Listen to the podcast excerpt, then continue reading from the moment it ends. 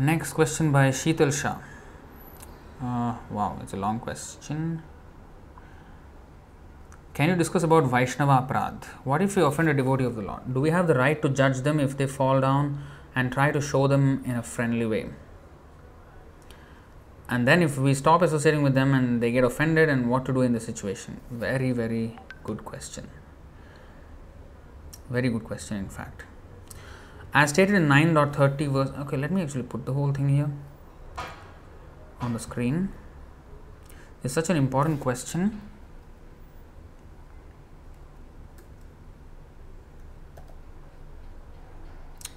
because these is some these are things which we which we encounter, right? These are real life situations. Okay. I'll read again. Can you discuss about Vaishnava aparad? What if we offend a devotee of the Lord? Do we have the right to judge them if they fall down and try to show them in a friendly way? And then, if we stop associating with them and they get offended, what to do in this situation? As stated in 9.30 verse in purport, we have to consider them saintly as long as there is exclusive devotion. Maybe can you also discuss the symptoms if one has knowingly or unknowingly committed Vaishnava aparad towards a devotee and how to get out of it? Wow, this is a huge topic.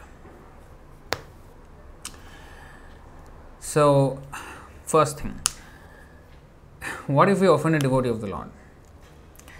Well, let's just take one verse. Um, there are so many, so many verses, but I'm just going to take one or two to just give you the idea because we have to finish a lot of things, and this is a very important and elaborate topic at the same time. So, I'll try to keep it as brief as possible, but while at the same time trying to explain it.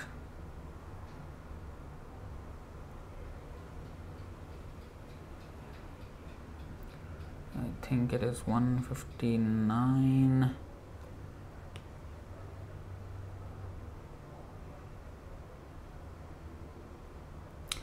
You see, if the devotee commits an offense at the feet of a Vaishnava while cultivating the creeper of. Oops. okay. This is Chaitanya Charitamrita Madhyalila 19.156. If the devotee commits an offense at the feet of a Vaishnava while cultivating the creeper of devotional service in the material world, his offense is compared to a mad elephant that uproots the creeper and breaks it. In this way, the leaves of the creeper are dried up. We'll read the purport. One's devotional attitude increases in the association of a Vaishnava. Tadera charana sevi bhakta sanivas janame janame hoy a abhilash. By his personal example, Narottam Das Thakur stresses that a devotee must always remember to please his predecessor Acharya. The Goswamis are represented by one spiritual master. One cannot be an Acharya or spiritual master without following strictly in the disciplic succession of the Acharyas. One who is actually serious about advancing in devotional service should desire only to satisfy the previous Acharyas. Echai Gosai Jar Muitar Das one should always think of oneself as a servant of the servant of the acharyas, and thinking this, one should live in the society of the Vaishnavas. Um, however, if one thinks that he has become a, he has become very mature and can live separate from the association of Vaishnavas and, then, and thus gives up all the regulative principles due to offend, offending uh, Vaishnava, one's position becomes very dangerous.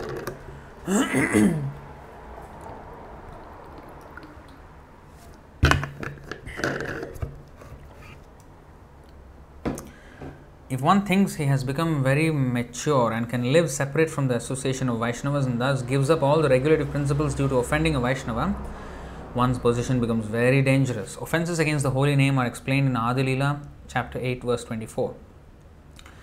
Giving up the regulative principles and living according to one's whims is compared to a mad elephant, which by force uproots the bhaktilata and breaks it to pieces.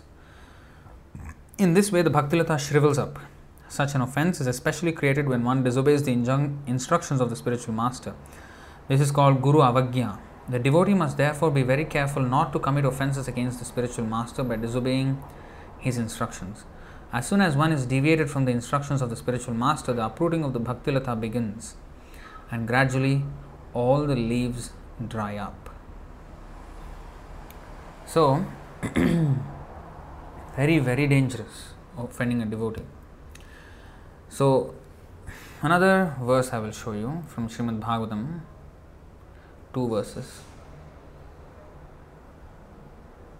10, 4, 46. आयुश्रियं यशोधर्मं लोकानाशीष एव च हन्ति श्रेयांसि सर्वाणि पुंसो महदतिक्रमः My dear king, when a man persecutes great souls, all his benedictions of longevity, beauty, fame, religion, blessings, and promotion to higher planets will be destroyed. If one offends a devotee. Another verse, Narayana himself is speaking to Durvasa Muni. 9469 उपायं कथयिष्यामि तव विप्र शृणुष्वतत्।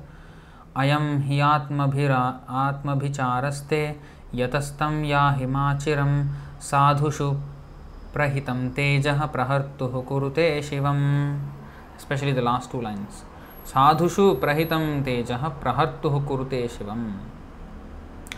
O brahmana let me now advise you for your own protection please hear from me by offending Maharaj Ambarish you have acted with self and we therefore you should therefore you should go to him immediately without a moment's delay. One's so-called prowess, when employed against the devotee, certainly harms he who employs it. Thus, it is the subject, not the object, who is harmed. so, when we try to do something against the Vaishnavas, it hits back at us. It doesn't harm the Vaishnava, it, it hits us. So, Vaishnava offense is very, very dangerous. The last thing you want to do in spiritual life is offend a Vaishnava. Now, coming back to the question again do we have the right to judge so the first is what is what if we offend a devotee of the lord so that we have answered do we have the right to judge them if they fall down and try to show them in a friendly way? Good question. We should understand what is a fall down and what is not. And that is intelligence. We should understand the path of illumination and the path to darkness. Sambhutim cha vinasham cha yastad vedo bhajam saha. So we have to understand, and Ishopanishad says, both we have to understand. Ubhayorapi tvanayos. We have to see both sides. We should know what is correct, we should know what is wrong. And we, if somebody is going on the wrong path, we should try to help them. Because that is a genuine concerned devotee.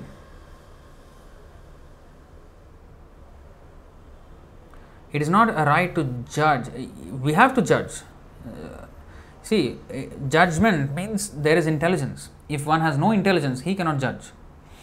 We have to always judge. There has to be a decision in everything, right? Decision means scission. You know what scission means? Cut. Decision means you cut out all the. You, you want to decide on something, that means that involves that you have decided against doing everything else but that decision means not just, okay, I want to do this. No, it, it is more than that. That is the final conclusion of it. But decision means scission. What I want to do, what I don't want to do, separate it, scission, separate. And then I decide on, okay, this is what I want to do. When I say this is what I want to do, then I'm automatically saying that this is what I don't want to do. This is something I don't want to do.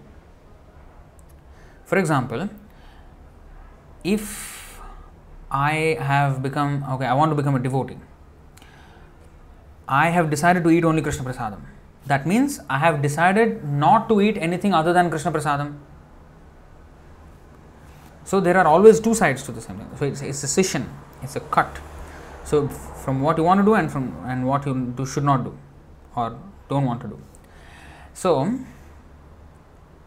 to do that, you need to be able to judge if you cannot judge what is right, what is wrong, and then decide on the right path, then uh, there's no intelligence there up here. You see? So, therefore, we have to judge. But judge to discriminate, that is wrong. Judgment should always be there. Judgment is the better part of valor, as they say. To judge is a sign of intelligence. We should judge at every step. Whether it is good, whether it is bad, whether it is doing correct or whether it is doing wrong, whether I am doing correct, whether I am doing wrong, I have to judge. But people say nowadays, especially, oh, you should don't judge. Judging, and if he is wrong, just shaming him, that is wrong. But the first attempt should be to correct him. To correct him. If one is confident that that person is doing something wrong, we have to try and correct him for his own benefit. I may get a bad name by correcting someone, but still going and doing it, that is a sign of mercy or that is a sign of goodwill. As it is stated here, um, I think 5 5 17. We'll read the translation. If someone is ignorant and addicted to the path of samsara, how can one who is actually learned, merciful, and advanced in spiritual knowledge engage him in fruitive activity and thus further entangle him in material existence? Do you understand that? If somebody is addicted to the path of samsara, that means this material life, how can one who is actually learned, merciful, and advanced in spiritual knowledge engage him in fruitive activity and thus further entangle him in material existence?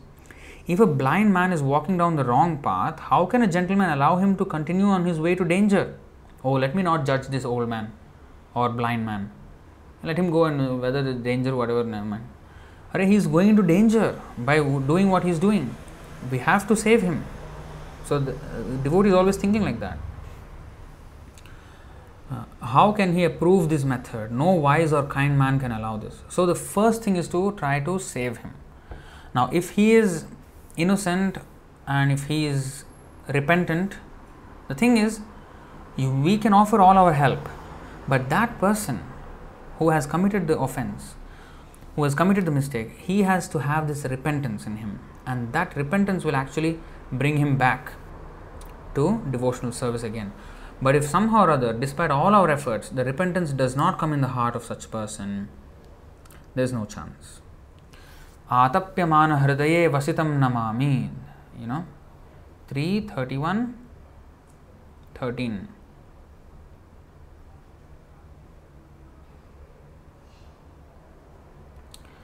आतप्यमान हृदये वसितं नमामि यस्वद्रबद्ध इव कर्म भीरावृतात्मा भूतेन्द्रियाशयमयीम् अवलंब्य मायाम्। आस्ते विशुद्धम विकारमखंड बोधम आतप्यमान हृदय वसी Namami. The prayer of the child within the womb of the mother he is praying like this I the pure soul appearing now bound by my activities I am lying in the womb of my mother by the arrangement of maya I offer my respectful obeisances unto him who is also here with me but who is unaffected and changeless. He is unlimited and he is perceived in the repentant heart. To him I offer my respectful obeisances. This is the thing, he is perceived in the repentant heart. So the person must repent his mistake, sincerely repent his mistake. Just like Durvasa Muni, for example, he offended Ambarish Maharaj and he tried to run away from the problem and he went to Brahma, I mean Brahma, Shiva, and even Vishnu. Vishnu also said, No, you must go and bow down, you must go and seek forgiveness from, you know, um, Ambarish Maharaj. And what happened with Durvasa Muni was what saved him was was his repentance. He went and fell at the feet of Ambarish Maharaj and repented sincerely for his mistakes and offenses. And that's how he was saved. So repentance is a very important factor that needs to be kindled in the person who is who has committed the offense. Now, a devotee when he is helping that person, he should make him understand in a gentle way, try in a gentle way. Uh, make him understand. See, this is not correct. You know, this is what the Shastra is saying. This is what Prabhupada said. This is what we should do. Don't do this. You know, please don't do like this. It is you're going on a wrong path. You're digging your own grave. So, you know, I mean, I will show you some verses which are like very very strong. Um, Vidura, when he saw Dhritarashtra, in the palace after his sons were killed in the battle of Kurukshetra. And that battle of Kurukshetra happened because his sons were so greedy for the kingdom and they schemed so much against the innocent Pandavas who were just pure devotees and nothing else. They did not have any bad intentions in their hearts. But these Kauravas, they just wanted, to, especially Duryodhan, just wanted to do anything and everything to harass them and kill them. And Dhritarashtra supported their plans. And after now everything is finished, the Kauravas, all the sons were dead, and Pandavas, against whom his own sons were scheming, those Pandavas were now maintaining Dhritarashtra with full respect, and he was eating the food of their home cooked by them.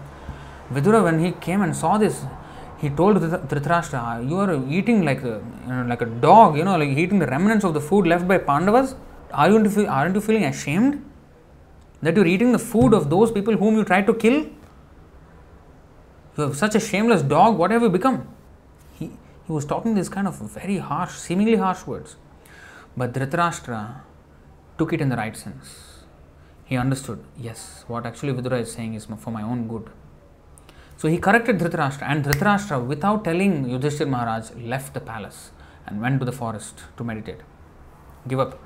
Because if he tells Yudhishthir Maharaj, Yudhishthir Maharaj will never let him go. Yudhishthir Maharaj was so kind that he knew Dhritarashtra did all those schemings against him against them, but still he was so kind to him that he will never let him leave. He will take care of him. So Dhritarashtra knew that. Then when he was woken up by these words of Vidura, then he thanked Vidura and then he left the palace and he went to the forest.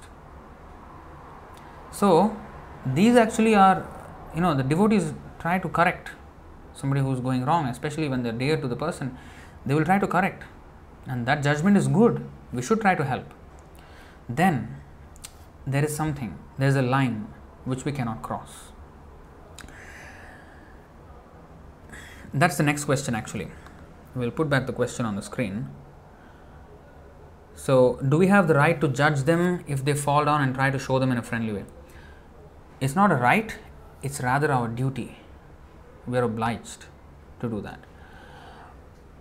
But then, if we find that the person is incorrigible for some reason and the repentance is not coming in his heart, if he is headstrong in his decision um, of offending the Vaishnavas or who has gone in the wrong path or whatever,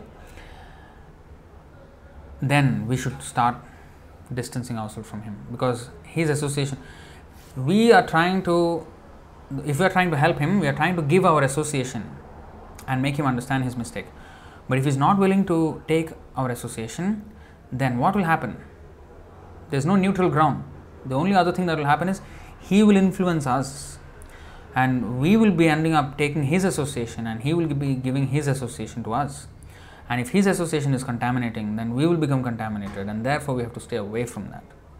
And especially when we see a person of offending the devotees and the Supreme Lord, we should do, you know, there are three things I think where we have to cut our own tongue and commit suicide. I mean, cut their tongue and commit suicide ourselves, or uh, we have to defeat him in argument, or we have to leave that place immediately. Immediately leave the place.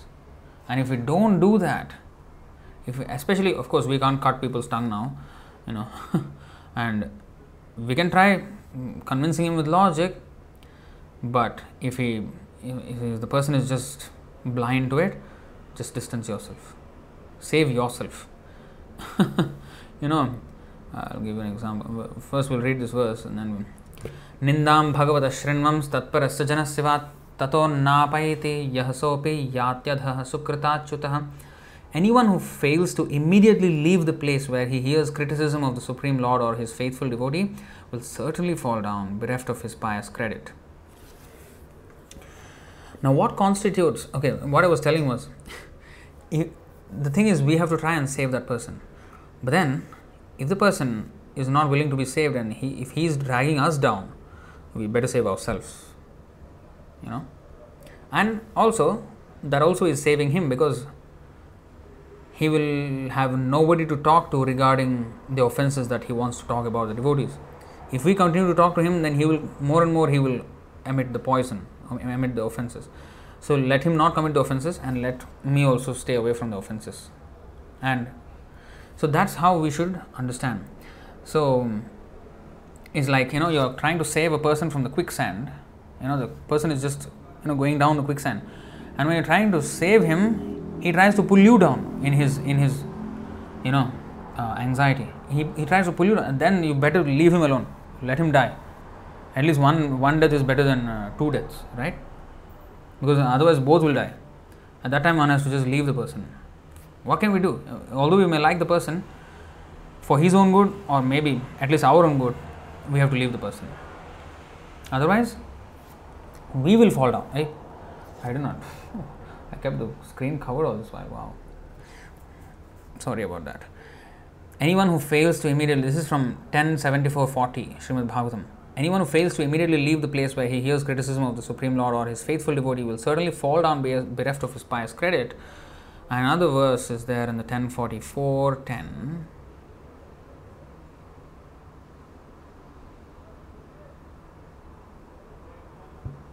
न सभां प्रविशेत् प्राज्ञः सभ्यदोषान् अनुस्मरन् अब्रुवन् विब्रुवनज्ञो नरः किल्बिषमश्नुते A wise person should not enter an assembly if he knows the participants there are committing acts of impropriety. And if, having entered such an assembly, he fails to speak the truth, speaks falsely, or pleads ignorance, he will certainly incur sin. So that will happen to us.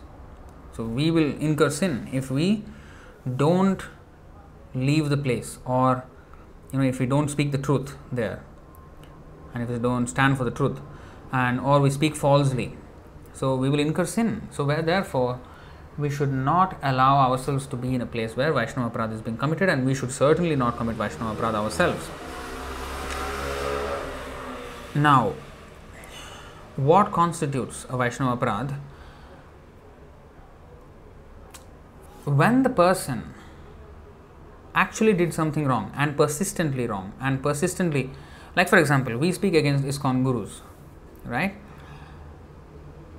The thing is, what we're speaking is the truth. Prabhupada's instruction is very clear, very, very clear that he wanted Ritviks. But the ISKCON gurus don't want to subscribe to that at all. At all. And they try to give all kinds of, you know, fallacious uh, evidences and you know, arguments in support of their so called philosophy. Now, that is just the truth. And because of such offenses, there have been some serious fall downs among these gurus. And to point out what actually transpired as a fact, that is not an offense. But if I imagine and make my own stories, not referring to the facts, that is an offense. That is an offense. So, if somebody is do, doing something wrong, but then if he can be corrected, we should try that first. But if he after trying, if he cannot be corrected, and if he is not only doing wrong, he is spreading that wrong to others, uh, then we must, you know, uh, save. I mean, we have to you notify the others who might be, you know, um, taken astray by this misleader who is posing himself as a leader. So then we have to speak the truth. Like Prabhupada, he spoke, okay, uh, this is why Vivekananda is wrong. This is why this this philosophy is wrong. This is why even my god brothers are wrong. Don't even go to my god brothers because they are also contaminating. So, in this way, he, he showed us how we have to be discriminating in such situations and we can't just, oh, everybody is Vaishnav, you know, Vaishnav. No, it is not. Even Vaishnav also, there's different types of dealing according to the degree of the Vaishnav. We have read this verse several times, this purport 329.17. Hmm? Friendship should be cemented between persons with mutual interests and understanding. Such persons are said to be of uh, said to be svajati or of the same caste. The devotee should avoid a person whose character is not fixed in the standard understanding. You see? Even though he may be a Vaishnava or a devotee of Krishna, if his character is not correctly representative, then he should be avoided. One should steadily control the senses and the mind and strictly follow the rules and regulations and he should make friendship with persons of the same standard so that is that is essential for us as devotees even if he is a vaishnav we should stay away from him if he is not correctly representative. We should give him the respects of a Vaishnava, but then stay away from him. Now, they say we commit aparad to the gurus, uh, ISKCON gurus, by talking about them like how we do, because we say they have gone against the order of Srila Prabhupada. So that's a fact. But they, they say that we commit Vaishnava aparad. Alright, even if we accept that logic, what about their aparad to Prabhupada? Is that not a bigger Vaishnava aparad? Who is the bigger Vaishnava? Prabhupada or them? Of course, Srila Prabhupada. And if offenses to him are being committed and we don't speak up for Prabhupada, where is our devotion to Prabhupada there? So, it is our duty to speak the truth and enlighten those who can be saved. Hmm? Otherwise, just everybody is in darkness. So, not that everybody will change by looking at it, by by the such um, exposing of the devotees, so-called devotees. Uh, but some will, some will change. The fortunate ones, they will change. Um, so the next part of the question is, as stated in the verse 9.30, verse and purport, we have to consider them saintly as long as there is exclusive devotion. The point is exclusive devotion. If they are, if they are, you know, let's let's take the take a look at that verse. For those of you who are not familiar, 9.30. अपि चेत् सुदुराचारो भजते मामनन्यभाक् साधुरेव समन्तव्यः सम्यक् व्यवसितो हि सः Even if one commits the most abominable action, he is if he is engaged in devotional service, he is to be considered saintly because he is properly situated in his determination. His determination. Where is his determination? If he is always, you know, talking, I mean, if he's always uh, doing devotional service and he does something because of his force of his past habits or something which is not correct, but then his general attitude is to be in devotional service, he fell down a bit yes, then he should be guided and then he should not be shamed and he should be, you know, guided and made into a you know proper devotee and hopefully he repents. But the, determ- the determination should be that that the person should be determined, okay, he, the person who has fallen down, he should be determined in Krishna consciousness. By some chance he has fallen down, okay, but he has to pick himself up and the devotee should help, you know, him him pick himself up and like that he can continue and not commit the mistake again. But if his determination is to offend, is to persistently, deliberately offend or go against the order of the spiritual master without correcting it, despite so many good instructions, that is no more uh, in this category. That is completely different. That is a persistent, deliberate offense that has to be exposed hmm. to save the others at least. You see, that's why in the end of this is explained.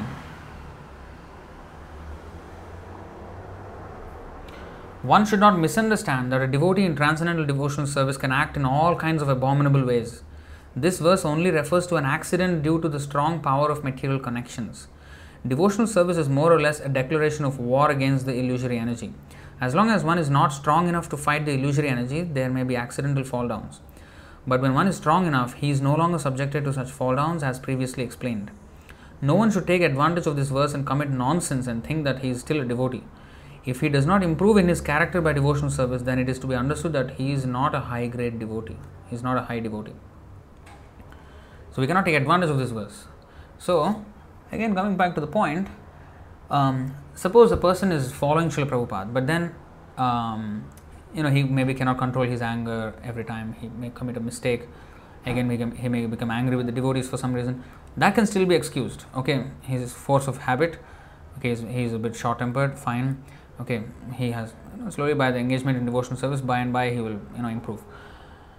At the same time, if he can be corrected by somebody senior, that's well and good. He should be corrected. Um, but if he especially goes against the order of the spiritual master, where is the spiritual life then? Without spiritual master, there is no spiritual life. In fact, this, the order of the spiritual master is the active principle in spiritual life.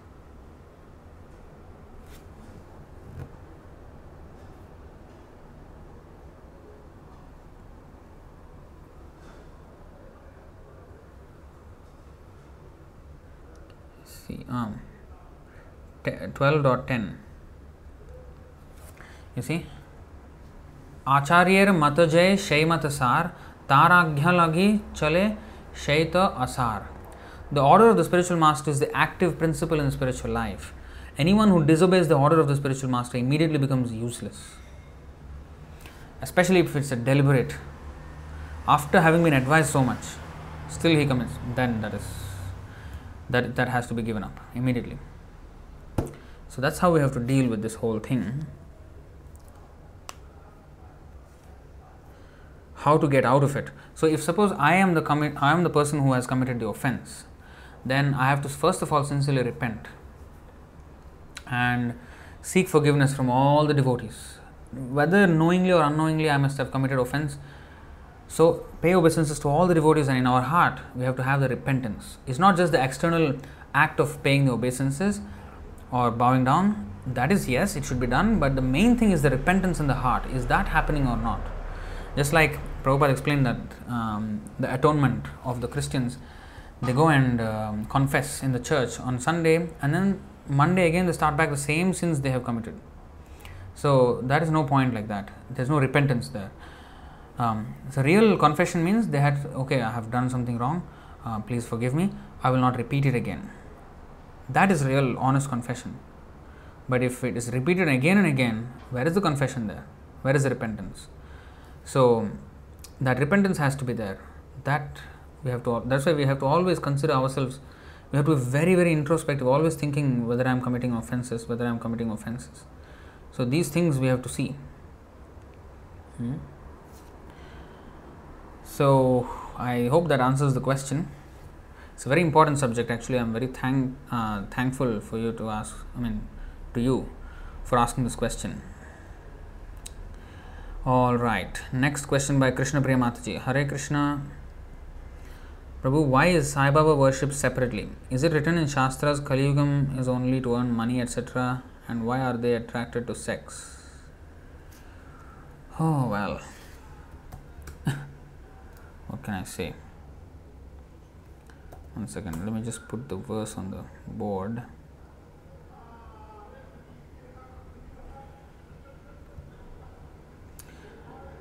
why is Sai Baba worshipped separately? Is it written in Shastras? Kaliyugam is only to earn money, etc. And why they are attached to sex? Attached to sex. So I think there are three questions here, right? First is uh, why why is Sai Baba worshipped separately? First of all, my question is why is he even worshipped?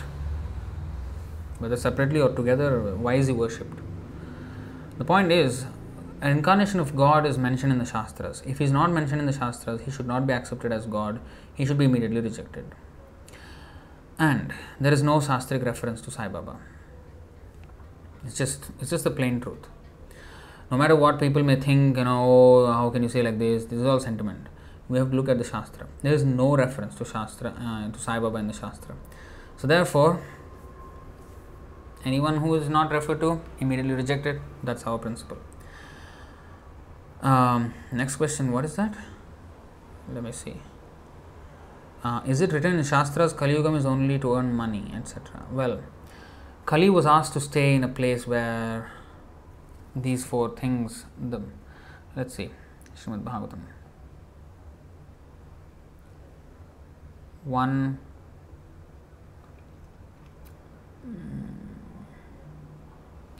17 17 chapter.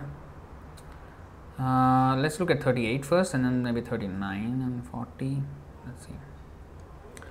सूत उवाच अभ्यर्थितस्तदा तस्मै स्थानानिकलये ददौ द्यूतं पानं स्त्रियः सूना यत्राधर्मश्चतुर्विधः Suta Goswami said, Maharaj Parikshit, thus being petitioned by the personality of Kali, gave him permission to reside in places where gambling, drinking, prostitution, and animal slaughter were performed.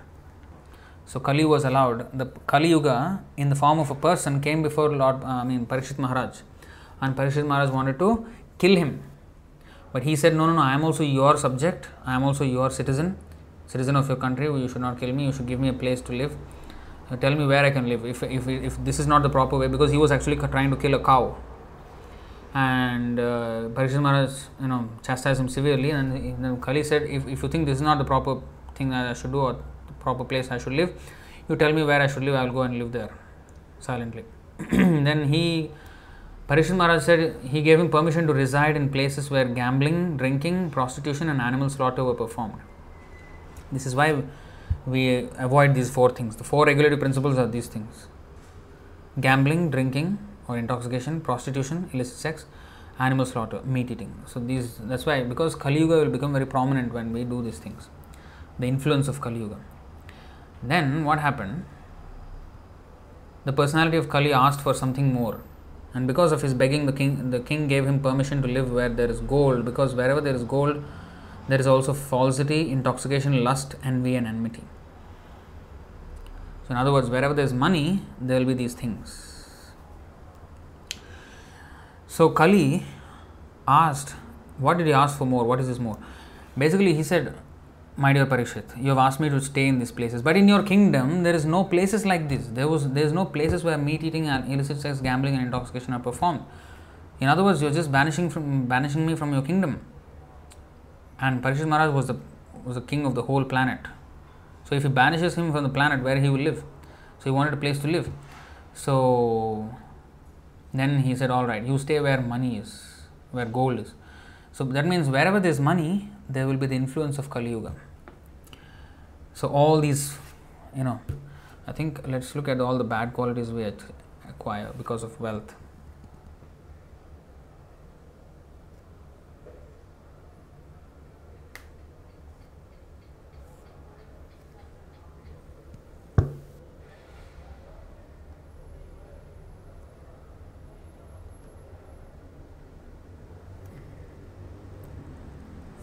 18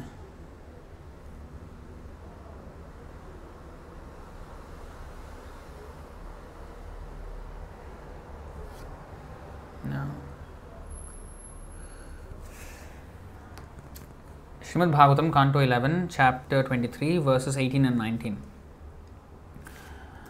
hope you can see the verse okay स्तेयम हिंसा नृतम दंभ काम क्रोध स्मयो मद भेदो वैरम अविश्वास संस्पर्धा व्यसना चे ह्यमूलामता ह्यर्थमूलामता तस्मादनर्थम अर्थाख्यम श्रेयोर्थी दूरतस्त्यजेत।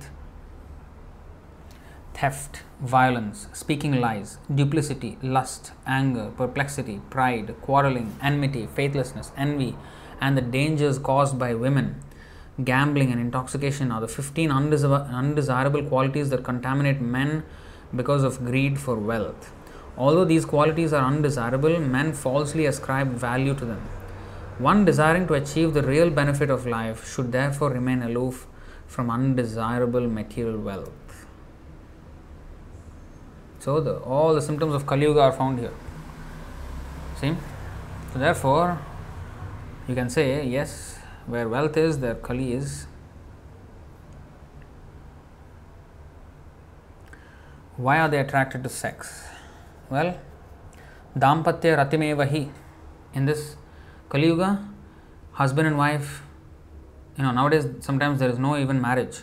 They just, what is it? Cohabit, cohabit, cohabiting they just stay together and have children or you know have a family but not married sometimes just sex sex is the only thing that defines their marriage. If there is some sort of uh, decline in sex and then there will be the marriage will be broken.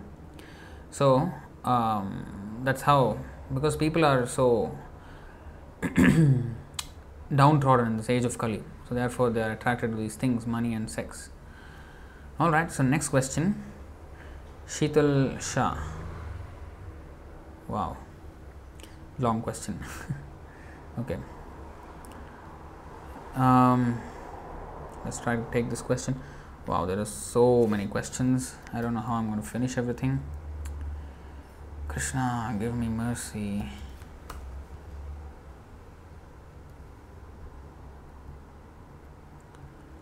So, here we go. Can you touch upon the topic of how to live with a non devotee family and being financially dependent on her family? As a woman, should she strive to be financially independent so she can lead her life in Krishna consciousness? As it is common these days, but according to our Vedic lifestyle, that is not recommended. I do understand and agree the reasons behind it. Or due to circumstances, if she is not able to be independent, should she be tolerant with her family and practice devotional activities as much as she can? Practical tips will be helpful on of how to live with non-devotees. Well, this is a very difficult situation that unfortunately many devotees have to face through.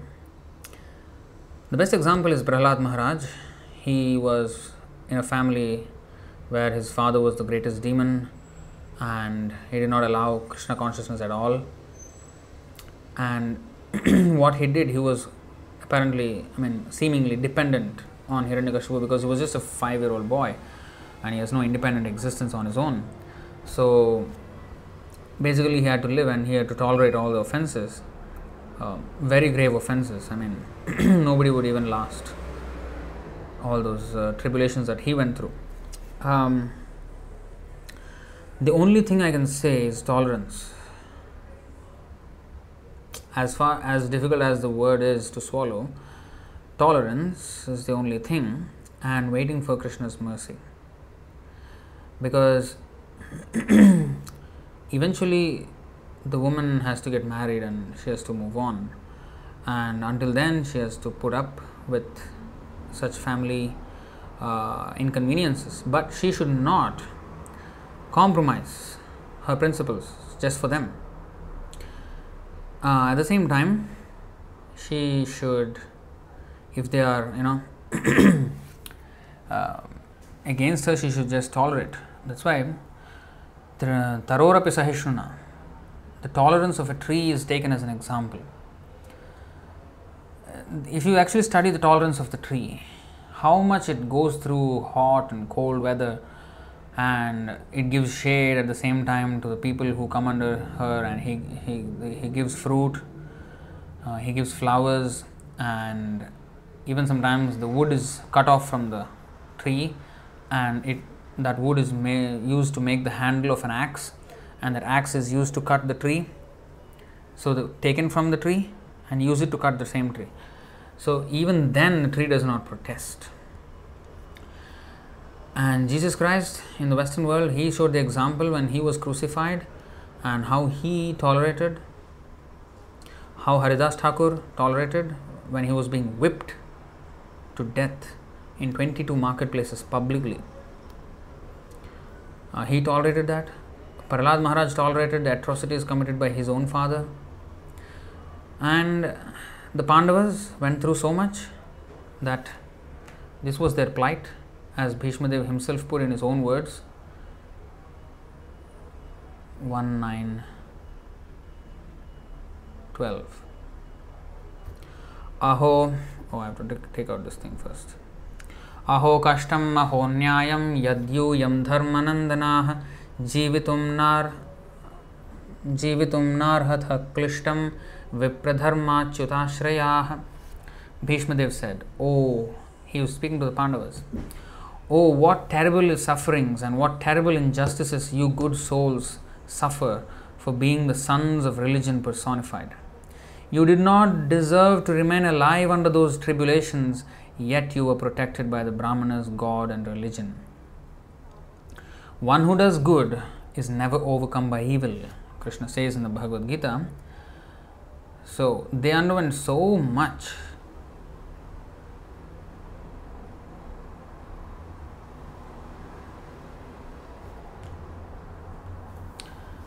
You see? Nahi kalyanakrit kaschit durgatim tat gachati. One who does good, my friend, is never overcome by evil. He's never overcome. The evil may challenge him, but he will come out victorious because he takes shelter of Krishna. So we have to strongly take shelter of Krishna no matter what, in all these situations.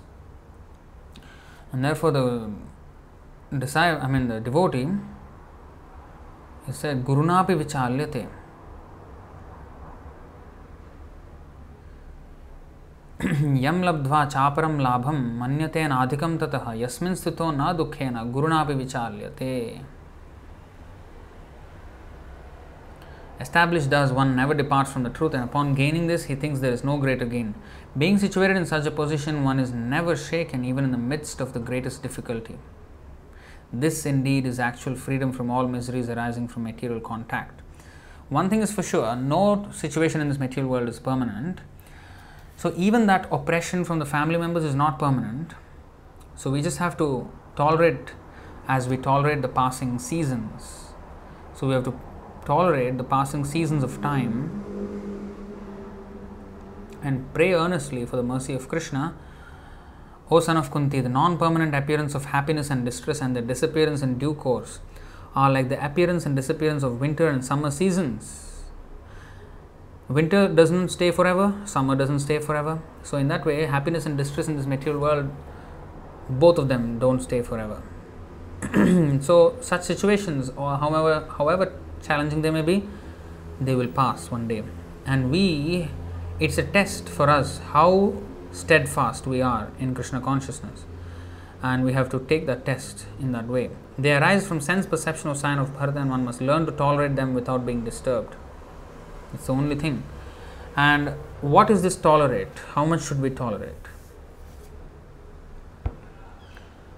Well, there are some examples of tolerance we can take inspiration from this we may not be on this level but we can take inspiration from this and try to come to that level um, that's what the whole bhagavatam is about it's about stories of pure devotees and none of we, we can't come to any of their standards but why are we reading them because we become inspired by them and that will elevate our position hmm. anyway here is the verse one eighteen forty at of श्रीमद्भागवतं तिरस्कृता विप्रलब्धाः सप् शप्ताः क्षिप्ताः ता अपि नास्य तत्प्रतिकुर्वन्ति तद्भक्ताः प्रभवोऽपि हि The devotees of the Lord are so forbearing that even though they are defamed, cheated, cursed, disturbed, neglected, or even killed, they are never inclined to avenge themselves. Well, another verse of a practical example by Rishabdev.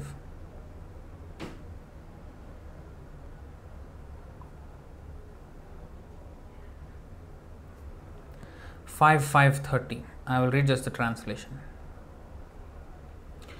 Rishabdev began to tour through cities, villages, mines, countrysides, valleys, gardens, military camps, cow pens, the homes of cowherd men, transient hotels, hills, forests, and hermitages. Wherever he traveled, all bad elements surrounded him, just as flies surround the body of an elephant coming from a forest. He was always being threatened, beaten, urinated upon, and spat upon. Sometimes people threw stones, stool, and dust at him, and sometimes people passed foul air before him. Thus, people called him many bad names and gave him a great deal of trouble. But he did not care about this for he understood that the body is simply meant for such an end. He was, in, he was situated on the spiritual platform, and being in his spiritual glory, he did not care for all these material insults. In other words, he completely understood that matter and spirit are separate, and he had no bodily conception. Thus, without being angry at anyone, he walked through the whole world alone. I mean, this is the quintessence of examples, you know. We should take inspiration from these things.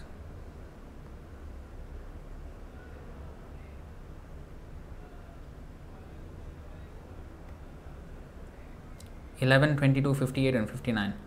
Even though neglected, insulted, ridiculed, or envied by bad men, or even though repeatedly agitated by being beaten, tied up, or deprived of one's occupation, spat upon, or polluted with urine by ignorant people, one who desires the goal of life should, in, in spite of all these difficulties, use his intelligence to keep himself safe on the spiritual platform.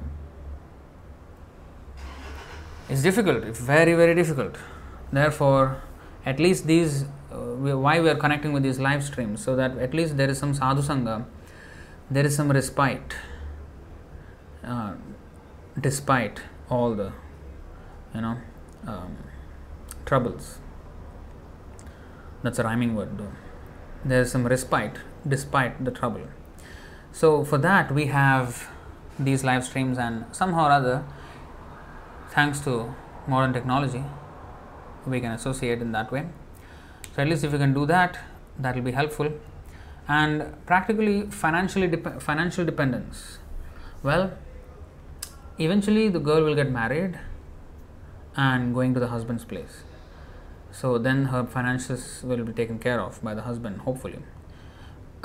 hopefully. And sometimes maybe the marriage did not work out and the girl is back with the parents, or for some reason she is alone, she's not married.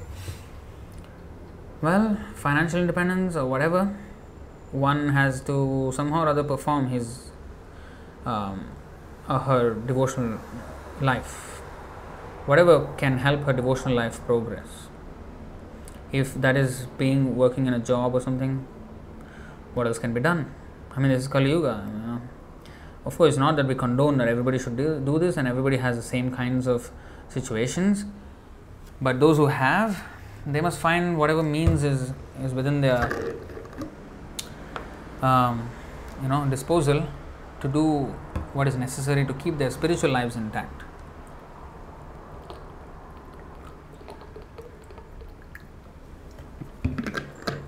But basically more than all the practical tips the practical tips can be ironed out um, you know by the situational circumstantial um, whatever the circumstances offer. But the big shift is in the mind. Here we have to give up the false hope especially when the situation is hopeless. Uh, we should not uh, shy away from krishna consciousness and we should not give up krishna consciousness to compromise with them. Just as much as they have the right to strongly impose their view of life we also do everyone is an individual and everyone must recognize that. And of course the devotee tries to preach to everybody because he knows actually what is good for everybody. But they the non-devotees they do not know what is good and what is bad. And they will suggest something which is actually bad as if it's something good. So when they do not know what they're talking about then we just have to get on with our lives. You know we can try teaching them but if they're not willing to listen the only thing we can do is get on with our own lives. What else can be done? All right. But prepare for the long haul. Prepare for the abuse. And Bhaktisiddhanta Saraswati Thakur said, Those who surrender their lives to God, Krishna, they must expect a path filled with thorns, not roses, thorns. So we just have to expect that. We're going against the grain of this material world. The material world is always encouraging towards the materialistic path, but we are going opposite the current. So it's not going to be easy, it's going to be rough waters. But with Krishna's mercy, we will sail through, definitely. But we have to hold on to Krishna tightly. Yes. That much I can tell you. I mean, next question by Tapasya Prabhu.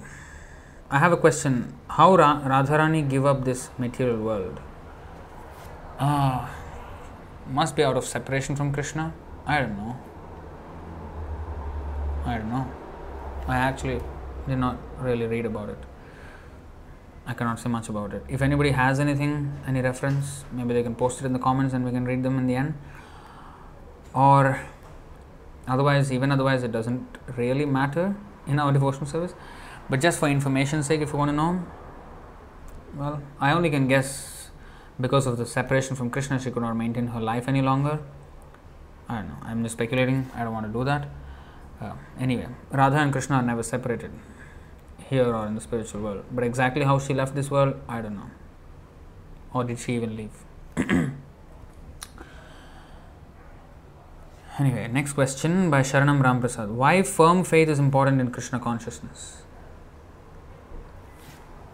Because you cannot go farther. You're gonna you cannot just like when we are walking, we walk, we take it for granted that the floor is not going to give way we have faith on the floor. That's why we, we just walk. But what would you do when it's pitch dark? The path may be clear, but because you do not know, you don't have faith, because you don't you don't perceive, you don't see what is coming, and because of faith, you would carefully you, you are like you don't walk as freely because there's no faith. So when we're in the darkness about Krishna consciousness, then we will hesitate to take steps forward. But when the path is illuminated, therefore we need to have knowledge, we need to hear from the spiritual master and the devotees and get ourselves acquainted with the whole uh, science of this path and not be in darkness. Krishna consciousness is not about surrendering our intelligence but surrendering with intelligence. So we have to intelligently understand okay, what is actually the correct path in life and everything, and then we should take to the path. So we, sh- we should have that firm faith, otherwise, we cannot even take one step forward. Just like in the darkness, we wouldn't take one step forward. We, we, you know, what if, we, what if I stepped on something which will kill me? What if there is some sharp object which is just, you know, like pointed, and then I just keep my leg and then it goes through my leg? What if? Or I, I do something and then somebody, you know, suddenly sees me or something and attacks me. I mean, so so many doubts because there's no faith. So when the path is illuminated, then there's faith. So the firm faith is required for anything, even materially. For example, we are accepting news that is coming from thousands and thousands of kilometers away from us. Why do we accept? How do we accept? Out of faith. Out of faith. Um, everything we're doing out of faith. When the scientists said we went to the moon in 1969, we believed it on faith. And when the, when the scientists said, oh, from man came, sorry, sorry, from monkey came man, we believed it on faith, although it was false, although they were false. So, faith is an inherent thing. Either we place our faith in God, Krishna, or we, pay, we place our faith in fallible pe- people like the scientists or anybody else. So I would rather place my faith in the perfect person rather than on, in, on an imperfect person. So the only knowledge that we need to cultivate is to understand that our faith should be reposed on the perfect person. Ultimately, it comes down to faith. So, of course, when we take up in good faith the process of devotional service, ultimately we will be actually even be able to see Krishna but at this point, we are not able to see Krishna. So we have to accept many things on faith. How can we accept something on faith when I'm not sure about it? The surety is because this, the proper channel is being followed. So, although I may not understand or I may not realize it, just Shabda Brahma, that I have to accept. And that way, I will be always connected with pure knowledge, although I may not be personally experiencing it at this moment. But if I live on those principles, one day I will come to experience. Like Prabhupada was asked this question um, Have you seen God? And Prabhupada said, Would you believe if I said yes? He said yes. So, yes, I, saw, I, I see God. So, the thing is, if if the question the question is asked with a expected answer no did you see God? You expect an answer no from that person. That's why Prabhupada asked, because he, Prabhupada already knew what is going through his mind. Will you accept if I say yes? Because no point in asking, I may say yes or no, but how will you understand whether I really saw or not? So it doesn't really help even if you ask me that question because I will say yes because I see God. I mean, this is Prabhupada's reply, not mine. so so the point is, Prabhupada will definitely say, "He yes, I see God," but will that answer really matter to him? Because is he going to accept it? How is it going to change his perception? So the only point is by those challenging mentality, we cannot really understand it. The only reason is, uh, the only way is that we have to have unflinching faith in the spiritual master and Krishna. And spiritual master, if one is fortunate, if one is sincere about Krishna, if sincere about making his life perfect, he will be given the bona fide spiritual master. Otherwise, he will be given a cheater. If he wants something, a quick spiritual program or something, you know, then he will get a cheater. If he wants a genuine one, yes, he will get the genuine spiritual master, the bona fide spiritual master. So, although Srila Prabhupada has said that we should be careful to accept Uttamadhikari, but did we even know what is Uttamadhikari, what is, uh, you know, Kanishtadhikari and all these things? We don't even know. We just picked up a book of Prabhupada. We do not know what is Sampradaya, we don't know what is Parampara, we don't know what is Supreme Personality, we don't know what is nothing we know. Why Shastra is important, nothing we know. We just read. And as we read, the faith developed. So this is all Guru Krishna Prasada Paya Bhaktilata Bij. It is not by our effort. Guru Krishna Prasada Paya Bhaktilata Bij.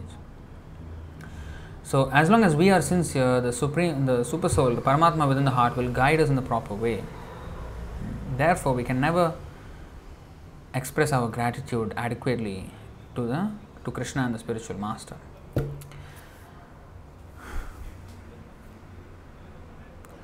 Amar Reddy, Prabhuji, other than Prabhupada's family, who else following Achinta Bheda Bheda Tattva? Well, Chaitanya Mahaprabhu's, I think I already answered this yesterday. Chaitanya Mahaprabhu's followers are all uh, followers of Achinta Bheda Bheda Tattva, all the branches of Chaitanya tree. They all are followers of Achinta Bheda Bheda Tattva. It is not different from Shuddha, Shuddhadvaita, Kevaladvaita, Dvaita Advaita, Vishishtadvaita. There is no difference. It's just named differently, but the underlying principle is the same. Simultaneous oneness and difference. Next, um. Wow, another long question. Okay, I have to skip that one for now because there are other questions and I'm not doing enough justice to the others. So, kindly forgive me for that because it's already 10:10 in Singapore. so, I have not seen the question. Okay, why don't we just go through the question? Why not? Okay, let's put the question on the on the screen. Question number three. She really made good use of her three questions limit. I must say that because there are so many sub questions in each question and such a long question and uh, yeah you know so okay what is the question now how does one get a body of a woman or a man yes there might be many karmic calculations to get one but anything in specific as human life is quite precious but difference in gender can change a lot of things to go back home so, is it like that that the possibility of going back home to Godhead of a soul in a female's body less? Does that depend only on her husband, or does it just solely depend on one's own devotional practices, be it a male or a female? The last one is correct. Our own devotional practices, be it a male or female. So, let's answer this. You're very clever. You, answer, you asked how many questions here? One, two, three, four, five questions just in this third. Okay how does one get a, we will try to be as brief and as comprehensive as possible at the same time. How does one get a body of a man or woman? Yes, so anything in specific. So, yes, Srimad Bhagavatam, third canto, 31st chapter, I think it's 42 maybe, let's see. You see 41, 331, 41. यां मन्यते पतिं मोहान् मन्मायां वृषभायतीं स्त्रीत्वं स्त्रीसङ्गतः प्राप्तो वित्तापत्यगृहप्रदम् a living entity who as a result of attachment to a woman in his previous life has been endowed with the form of a woman foolishly look, looks upon maya in the form of a man her husband as the bestower of wealth progeny house and other material assets. So why a person got a woman's body? Because previously you were in a man's body and you were attached to a woman. And now you've got a woman's body. And those who are men they were women in the previous life and they got attached to a man and they now are a man. So in this way this is a specific thing that happens and that's how a person uh, takes on different genders now uh, gender can change a lot of things to go back home. Well, societally, maybe yes, but spiritually, nothing is an impediment. Nothing is an impediment. That's why Krishna says,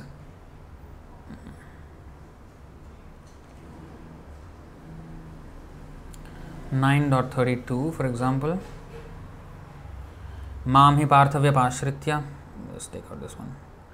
माम ही पार्थव्य पाश्रित्य, ये स्युपापयो नय स्त्रियो वैश्यास्तथा शूद्रस्, ते यांति परम गतिम। The ocean of Pritha those who take shelter in me though they be of lower birth women vaishyas and shudras can attain the supreme destination so the supreme destination is never denied to a low born or less intelligent person so, spiritually, there is no denial of rights. But the thing is, in society, they, ha- they have to play different roles. So, for the smooth running of the society, for that, they have different roles. But even if the husband is not Krishna conscious, the wife can still go on in her Krishna conscious. Nothing actually can stop if one is really determined. As they say, where there is a will, there is a way. So, you have to keep strong in the determination that what come what may, I am not going to leave Krishna. Then, yes, Krishna will help and we will get all the strength despite all kinds of harsh conditions. Sometimes it can be the husband who is the problem, sometimes for the husband it's the wife who is the problem, sometimes for the child the parent is the problem, sometimes for the parents the children are the problem. Sometimes all are devotees, but then they're too attached to their family, thinking that oh my whole my family is devotees, so I'm I'm living in the association of devotees, and then he always is attached to the family in that way. So there can be attachment in different ways. so and uh, that will cause our you know uh, future. So for a woman as uh, coming back to the question um,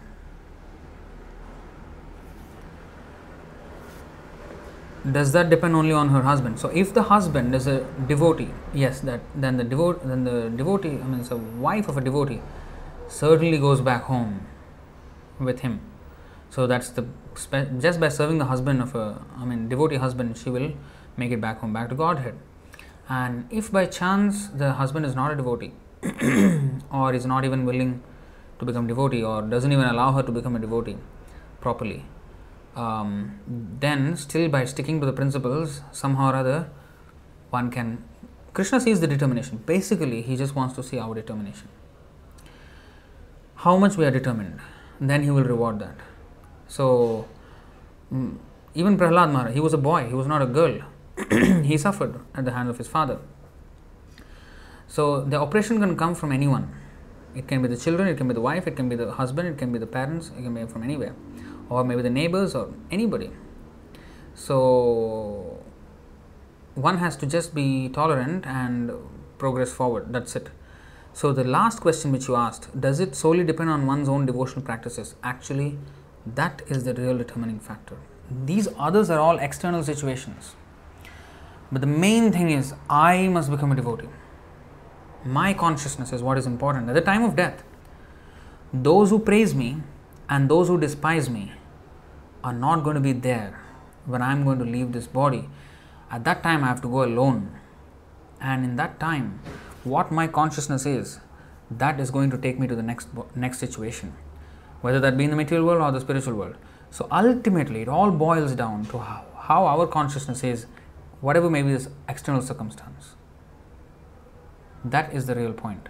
So to keep ourselves insane, uh, keep ourselves sane, we have to associate with devotees, and thankfully, now we have the reach with this internet, and therefore we can ask questions, and we have, we can have these sessions like this and all these things and attend classes and discuss some philosophy. And of course we have books online available even if the family they don't allow books to be in the house which some families have a problem with.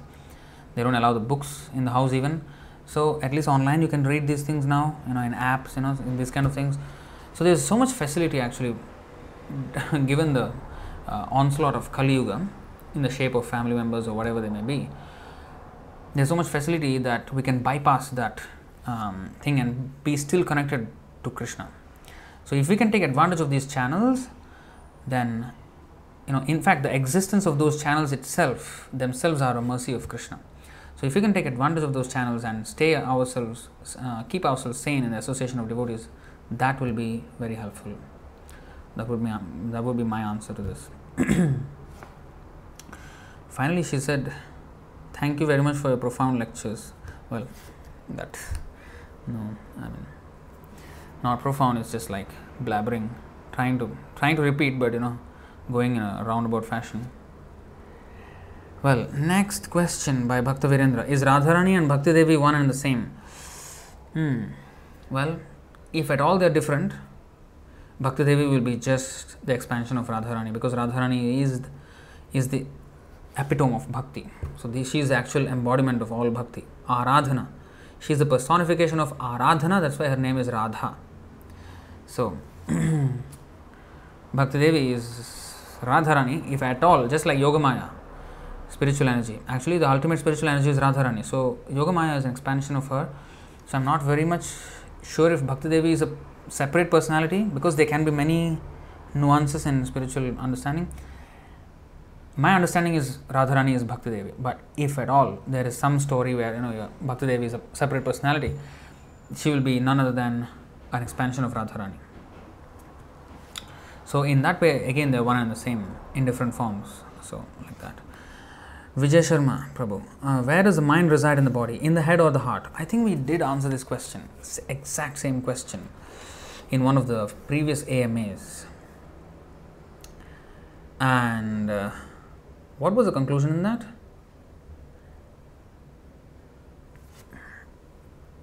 Like the examples are there where Ganesh is given the head of an elephant, but he did not have the intelligence of an elephant, he has the intelligence of a demigod same with Daksha Prajapati, who was given the head of a goat.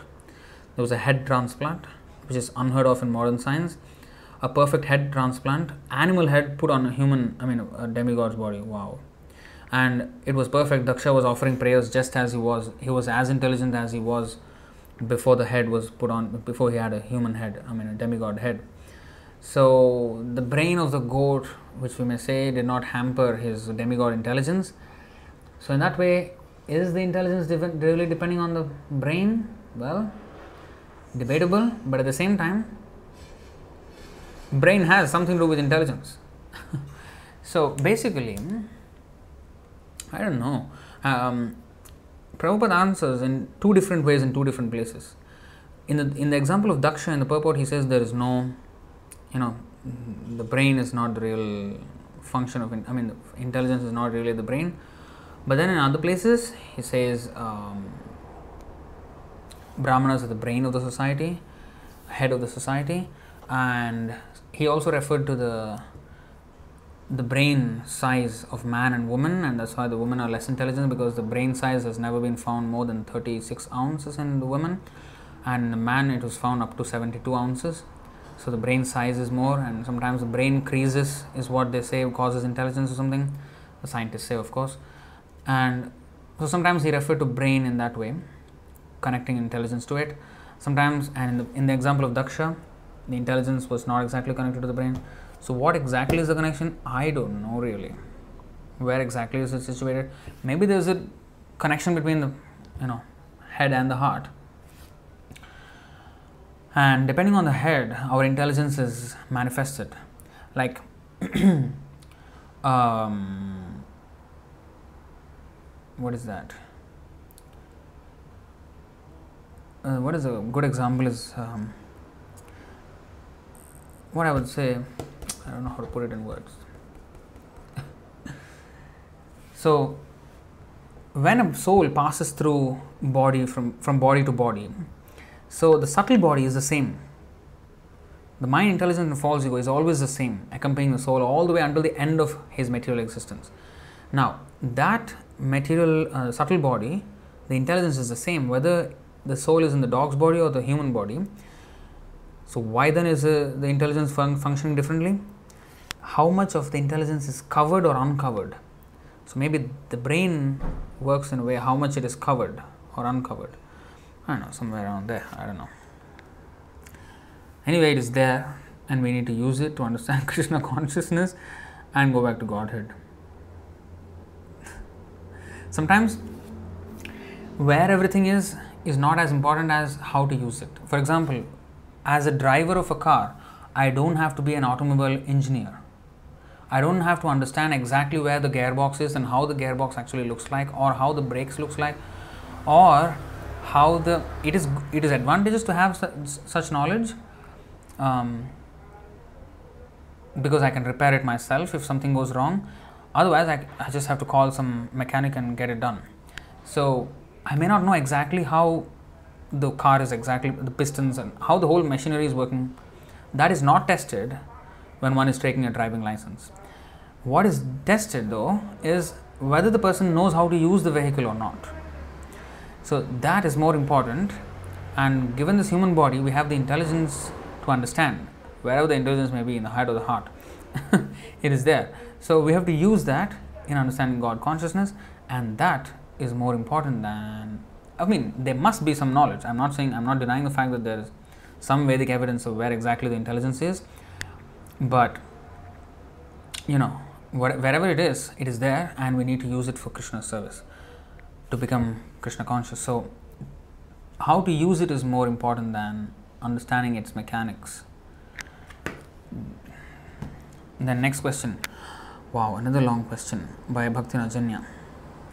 All psychological problems are from ignorance and passion mode of consciousness. Let's look, let's get it on the screen. Wow, this is extending. This this this might probably be our longest session yet. Oh, I moved the wrong thing. I moved this. I need to move this. Okay, here we go. I need to move this a little bit. Okay.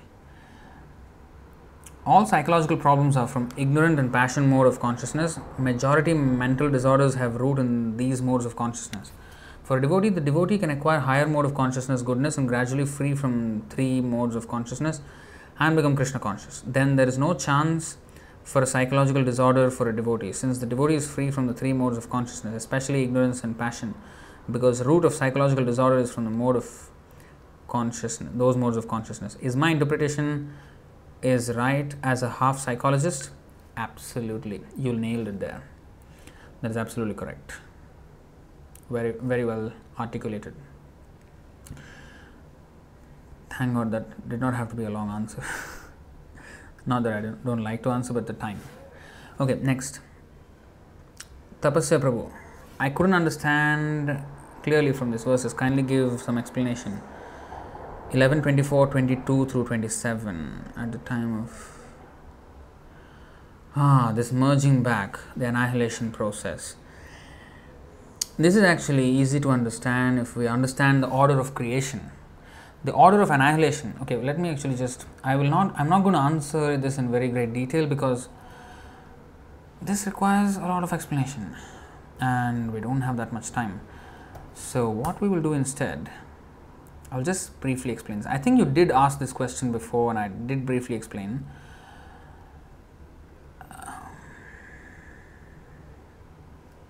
so anyway, the question is this: 11, 24 to um, 22 through 27.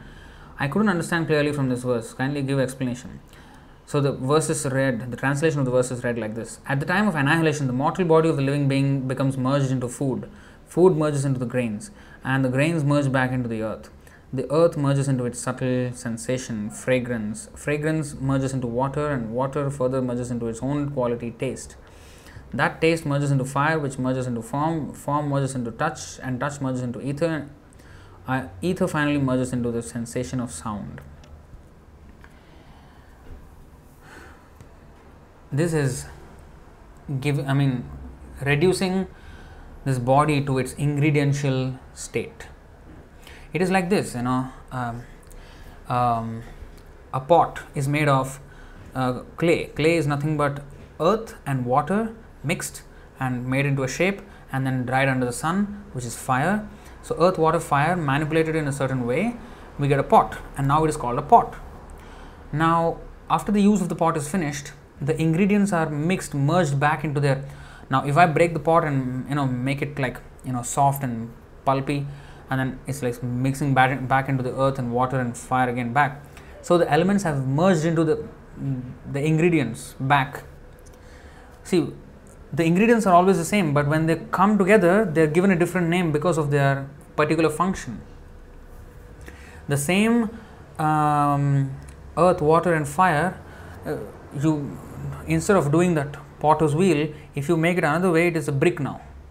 That is a that is a pot. This is a brick, but the ingredients are the same: earth, water, and fire. But it is a brick now. So, according to its function, what it serves as, it is called differently. Like in our body, for example, there is the stomach, there is the heart, there is the there are the bones, there is there is the hair, there is the nerves, there is the uh, blood vessels. So all these are given names because of their particular functions of what they do in that particular shape. But once the body dies, everything mixes back into its original, merges back into its original ingrediential stage. Um, so that is this merging. So if you see why exactly in this order, this is the reverse order of creation. You should actually read the third canto before you read the eleventh canto. I don't know why you're reading the eleventh canto. You should read the third canto first. There, the process of creation is mentioned, and it is the exact reverse of this. And with the intervention or the will of the Supreme Lord, everything is created in order, and when annihilated, everything goes back in reverse order. So, this is the reverse order of creation. So, please go back to the third canto and study the creation process, and then you will understand better understand this. Hmm? As you can see, each of these ingredients, each of these earth, for example, it has all five things. Um, you know, sound, touch, form, taste, smell. But then the next, the water doesn't have smell. The other, the other four are there. The fire doesn't have taste and smell, but form, sound, and you know, touch are there. So in the air, only touch and sound are there. In ether, only sound is there. So it is becoming more and more less perceivable for senses. So it is going back to its ingrediential stage. That's the whole understanding. So you can read it more in more detail in, in the try to understand the creation first before you understand the annihilation because then you will understand it's just the reverse order of this. Alright, so next question. How to save a dying tulsi plant? I am not a very good gardener. I actually hands on, I never really took care of the tulsi plant. Confession there. Pavaneshwar Prabhu takes care of the tulsi plants here, and um, I never really put effort to take care of one. Um, maybe one day I will get the chance. Usually, I never did anything with planting any, whether that be the tulsi maharani or even other plants. I never did the kind of work before. Um, I'm not a good person to answer that, but actually, there are some materials um, by Govindadasi. She has written a book. Uh, I forget the title. Maybe if somebody has information, they can put in the comments. Um, she wrote a book, and if you can actually search, you know how to care for a tulsi plant, you will you will get information, and you can take it from there. Sorry about that. Of course, we know watering and sunlight that is to be given, and how much exactly how much quantity and when is the right time to water and you know all these things the nuances honestly I, I don't know. How to chant these verses? What? Oh we have chanting.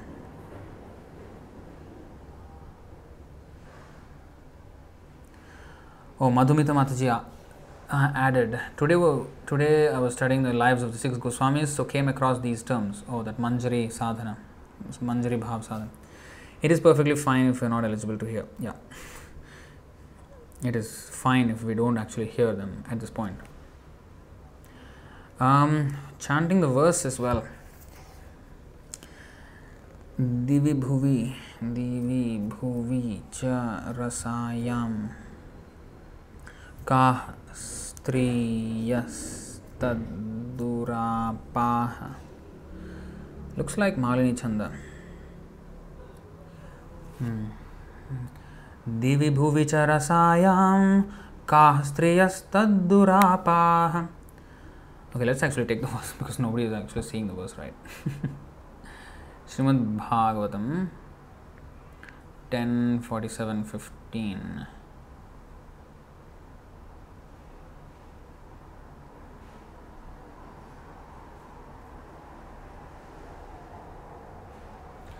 दिवि भुवि च रसायां काः स्त्रियस्तद्दुरापा, कपटरुचिरहास, भ्रूविजृम्भस्य याः स्युः चरणरज उपास्ते, यस्य भूतिर्वयं का, अपि च ह्युत्तमः श्लोकशब्दः इन heaven on earth or in the subterranean subterranean sphere what women are available what women are unavailable to him. He simply arches his eyebrows and smiles with deceptive charm, and they all become his. So, the Supreme Goddess herself worships the dust of his feet. So, what is our position in comparison? But at least those who are wretched can chant his name Uttama Shloka. The next one is 4718. Yad Anucharita Leela Karna Piyusha Viprut. 15 so 15 syllables means malini chanda usually. Let's try. Yadanucharita leela, karna कर्णपीयूष विप्रुट् सकृददन विधूता द्वन्द्वधर्मा विनष्टाः सपदि गृहकुटुम्बं सपदि गृहकुटुम्बं दीनमुत्सृज्य दीना बहव इह विहङ्गा Bhikshucharyam charanti. To hear about the pastimes that Krishna regularly performs is nectar for the ears. For those who relish just a single drop of the nectar, even once, their dedication to material duality is ruined. Wow. Many such persons have suddenly given up their wretched homes and families and themselves becoming wretched, traveled here to Vrindavan to wander about like birds begging for their living. Amazing. So, yeah. So both are in Malini Chanda, 15 syllables. Next question by Garguli Sabados. When is it good to be? What is it? Okay, let's put the question on board. Wow. This is extending so long. I actually feel bad for you. For me, it's no problem. I can go on.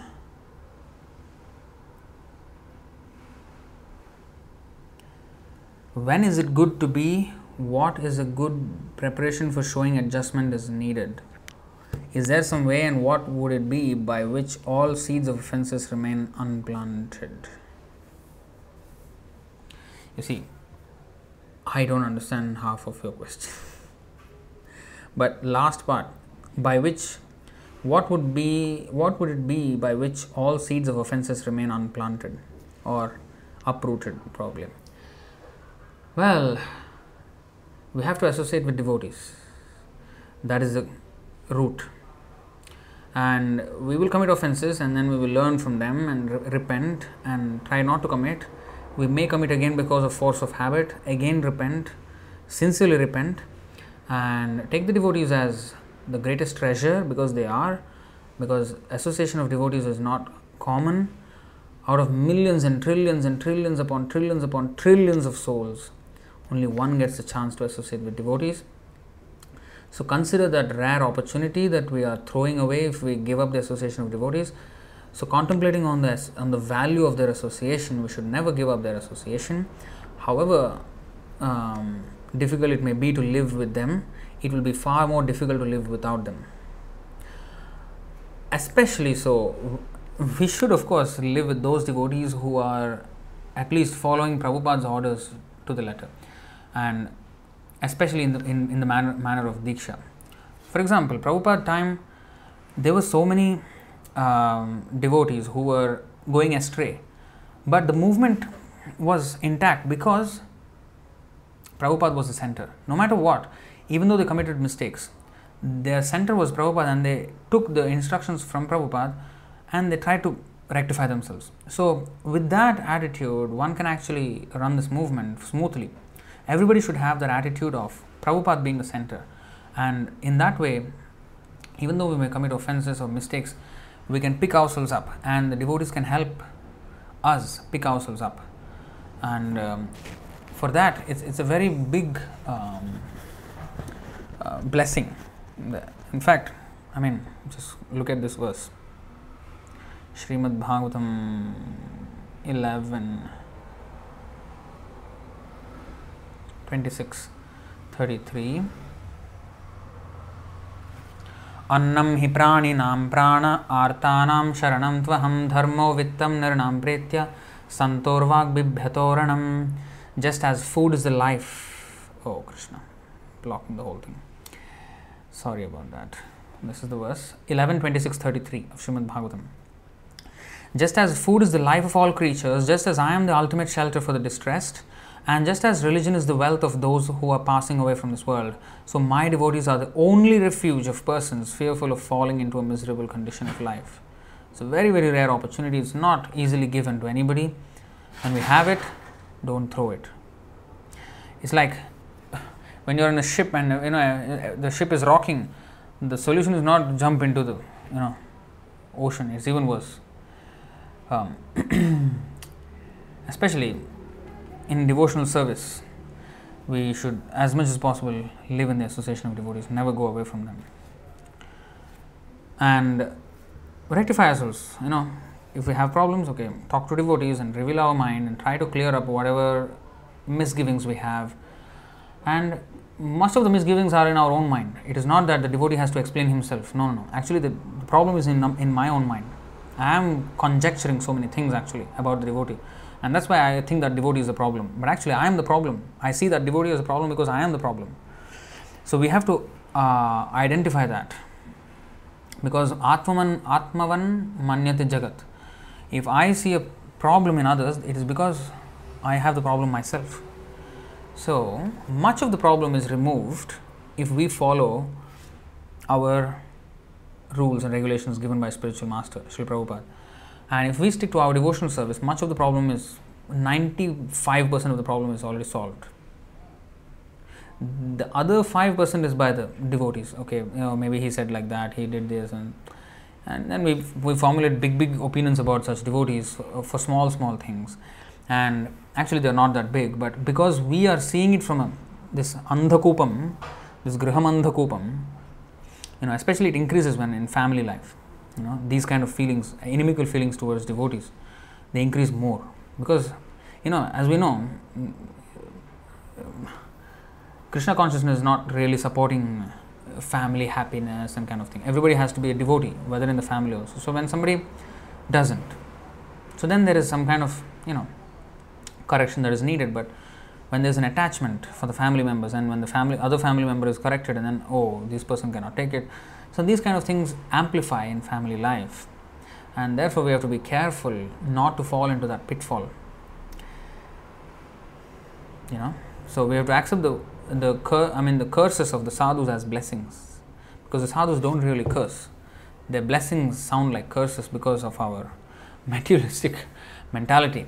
So it's actually a blessing, but we don't understand it as a blessing because of our twisted perception of reality due to being um, engrossed in the family situation or in this materialistic consciousness. So we have to work on our. That's why Bhaktisiddhanta Saraswati Thakur said, "Don't pry on the faults of others, pry on your own faults." Okay, that person is this, this, this, this. What am I? Am I the biggest sadhu in the world? What am I? Huh? Find as much as we are enthusiastic about finding faults with others. Why don't we? Why don't I be as enthusiastic as uh, about finding faults with myself? Beat beat the mind 100 times in the morning and 100 times in the night. That's what Bhaktisiddhanta Saraswati Thakur taught us. So that's how to you know get rid of the offenses. All right. Next question by Bram. Wow. Four questions. Oof. Krishna. When are we going to end this? Okay uh, first question, okay, let's see. When the demigods incarnate as human beings, do they remember who they are? What happens to the body or of the demigod while they are here? As a matter of fact, they probably wouldn't know because Arjuna himself did not know. As in the fourth chapter, fifth verse of Bhagavad Gita, Krishna says, Bahuni me vyatitani janmani tava tavacharjuna tanyaham veda sarvani natvam metha parantapa. The personality of Godhead said, Many, many births both you and I have passed. I can remember all of them, but you cannot, O subduer of the enemy. So Arjuna was on the planet of the sun when Krishna spoke to the sun god. And Krishna said, I spoke this to the sun god. And Arjuna asked, Really? Are you sure? Because you're just like my age, and sun god is so much more older. When did this happen? So then, uh, then Krishna was like, See, of course it did not happen this life, but in other life, you and I, you were also there when I spoke to sun god, but you don't remember it. I remember it. That's that's that's your problem, you know. so even Arjuna, who's a Nitya Siddha, did not remember. So the demigods, well, they might or might not remember according to how Krishna empowers them. It, it's all based on Krishna's empowerment. Like even Bharat Maharaj, when he became a deer, he was empowered to remember his even as an animal. He remembered his previous life. But the demigods, when they come as humans, do they remember? If Krishna wants them to, yes. If Krishna doesn't want them to, no. Krishna's desire. That much I can say. I can't, I can't speak for every single demigod, but I can just show you this example of Bhagavad Gita where Arjuna does not remember. Next question. What is meant by the knowledge aspect you get from realizing Paramatma? What is that knowledge? Isn't Brahman and Bhagwan realization also knowledge? Yes, stages of knowledge. Like knowledge of the sun. To know the sunlight is knowledge of the sun. To know about the sun globe is knowledge of the sun. To know about the sun god is knowledge of the sun. But higher and higher knowledge. When you are in elementary mathematics in primary school, you, you learn 2 plus 2 equals 4. That is mathematics. In secondary school, you c- learn some calculus or differentiation or trigonometry. That's mathematics. And when you go to, you know, maybe PhD level, you learn E is equal to mc square, and then you do equations on far higher level. That is also mathematics. All are mathematics. Can the can the primary student say I am the same as the PhD? No, because there are gradations. So, uh, in the Brahman realization, there is the all pervading. One realizes the all pervading nature of the absolute truth. In the Paramatma realization, one understands the, one realizes the localized aspect of the absolute truth as situated in everyone's heart and who is a person, whereas impersonal is no knowledge of personality.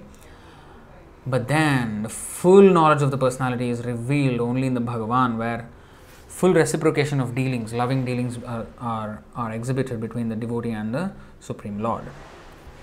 I hope that understand. I hope that answers the question.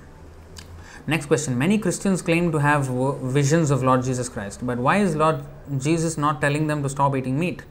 Is it really still possible to become a follower of Lord Jesus Christ, or is, is his disciplic succession to be considered lost? So, if it is followed, then it is still it is the parampara is still going on. If it's not followed, the parampara is immediately broken. The Lord does not need to tell twice what He already told once. He already asked them to stop eating meat, so they should. And if somebody is disobedient, the, the Lord Jesus Christ, He will not come and grace such a useless person, and therefore they are all bluffs. As simple as that. People take everything very cheaply and they speak very cheaply as if they are as Jesus Christ was their you know WhatsApp friend you know. Oh uh, WhatsApp you know I WhatsApp Jesus you know and he replied to me on WhatsApp. You know they, they make it very cheap. You know messenger of God is cheap for them God is cheap for them.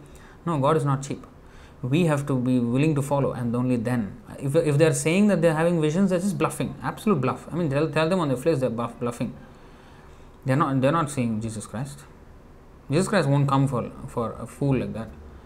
You know. That's why he himself said, Not all those who call Lord, Lord, Lord will be saved. Why? Because you may call the Lord, but you don't you're not following the rules of the Lord. What kind of devotion is that?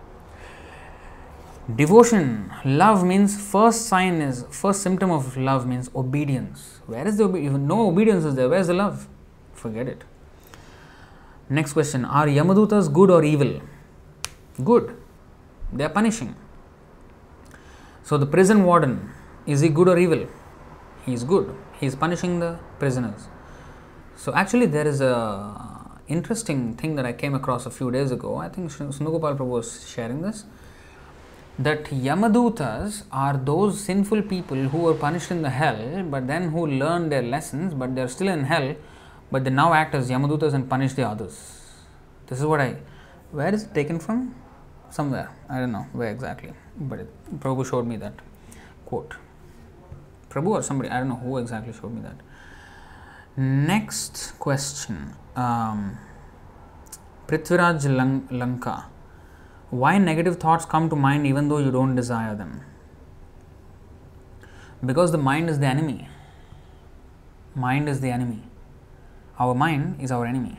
So the mind will always give us negative thoughts. So we have to feed. See, the mind is basically like a mirror. Cheto darpana. Darpan means mirror. So whatever you feed it, it will output that only. So if I feed it about Krishna, then slowly, slowly the dust of the materialistic thoughts will go away. Because we have been associating with Sangat Sanjayate Kamaha. According to our association, our desires develop, our thoughts develop, our ideas develop. So, according to our association, so if you have associated with all the wrong things in life, everything other than Krishna consciousness is wrong, by the way. So, everything that we have associated with in this material world, not only in this life, but millions and millions of past lives, all that is conditioning and it's it's forcing our mind to think always in the negative way. So, the only way that we can do it is feed the mind with Krishna consciousness. Read Prabhupada's books. Read about Krishna. Krishna Prabhupada said, if you read Krishna books and then if in the dream while you're sleeping, if if you dream of Krishna, that is perfection. So the mind basically, not only while we are awake, but even while we are asleep, the mind is just as a mirror. It is showing us whatever we, you know, fed the mind with. Of course, a real mirror would show whatever is directly in front of the mind. I mean, in, the, in front of the mirror at that particular time you move away from the mirror, it won't reflect. But the mind stays, the reflection stays for a while. It's a persistent reflection which stays. Like, for example, if you go to a movie, a horror movie, even after you come out for days, for sometimes weeks, you will still be haunted by all those scenes and you know you will be always worried. you put yourself in a problem. But what I'm trying to say is the mind is reflecting the thought of the two hour movie. Now it is just reflecting and reflecting and reflecting and just keeping it so the mind is like that.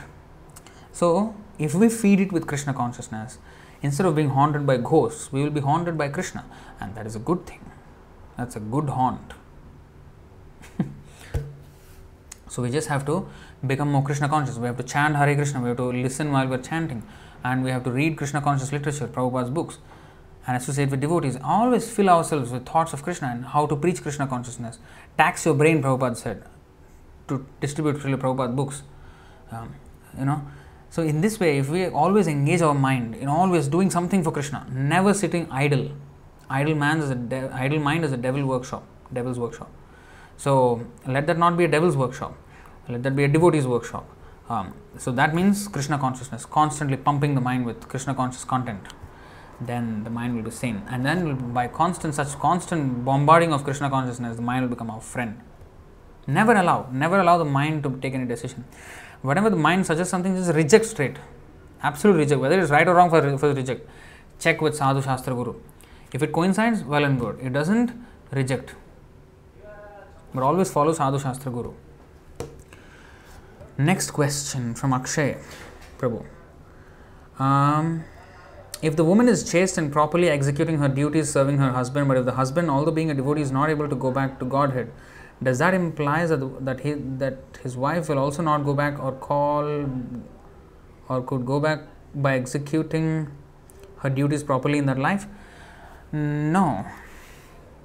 I mean, the husband's devotional activities are definitely a, a plus for the wife, but then her own devotional her own devotional practice will by the strength of her own devotion she will also you know gain if she becomes a pure devotee she will go back if she is also not pure devotee at the end of her life, then next life will get a higher life, you know, and then she will continue from there, whether man or woman. Well, here it is from Garuda Puran. This is the quote Those who have passed several years in the dreadful hell and have no descendants in their favor become messengers of Yama. I believe there are descendants, that means there is sex inside hell. Hmm, well, those who have passed several years in the dreadful hell and have no descendants to offer gifts in their favor. Oh, oh yeah. When they were in the previous, in the human body, they have no descendants to give them gifts, and who have passed several years in dreadful hell. They become messengers of Yamaraj. So then they will actually learn religious principles. Actually, when if you study the conversation between the Yamara, Yamadutas and the Vishnudutas in the sixth canto, in Ajamil's case, the Yamadutas were speaking so much philosophy, fully conversant. Just that one thing they could not understand the value of the holy name, and that they went and clarified back with Yamaraj, and Yamaraj spoke to them. But otherwise, they were well well conversant with all the religious principles. So that is a good thing, you see. wow. This is another quote by Prema Bhakti Mataji, which is is a very good quote from one from um, one from wait a second okay add this. The earlier from one from Garuda Puran the destination and how the Yamadutas. This one you see what happened to Radharani? How did she leave her body? Or how did she leave this planet? There is a famous lake near the Dwarka called Gopi Talav this is where the gopis gave up their bodies after the last Ras Leela. Thus, the soil of the land is revered as Gopi Chandan. That's interesting. I didn't know that. uh, actually, I, I, just want to end this off with um, uh, on a lighter note. There was this incident where, you know, um, this Shalagram Shila, you know the stone from the Gandaki river, you know in the in the Nepal there, it has Shalagram Shila. So and then uh, the Shalagram Shila is worshipped. So then Govardhan Shila is also worshipped, stone from the Govardhan hill.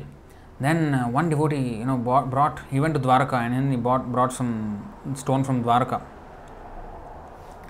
So uh, he asked Prabhupada, what to do with this Dwarka Shila? Um, Prabhupada said, you can use it as a paper, paper, I mean, what is it? Weight, paper weight. You know. he said like that, you know, about Dwarka stone. You know, there's no worship for Dwarka Shila. He said you can use it as a paperweight. All right, so we'll end with that. Thank you very much for being so long with this session, and uh, I hope that was uh, a little bit helpful. I'm sorry if I did not answer any question properly. Thank you very much. Um,